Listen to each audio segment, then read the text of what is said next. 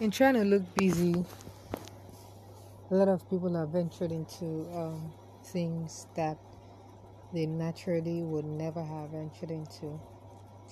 So, my advice go at your own pace.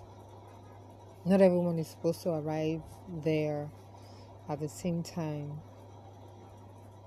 Some are supposed to get there before you, and some will get there after you.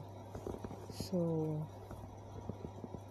don't be pressured, don't let social media pressure you unnecessarily.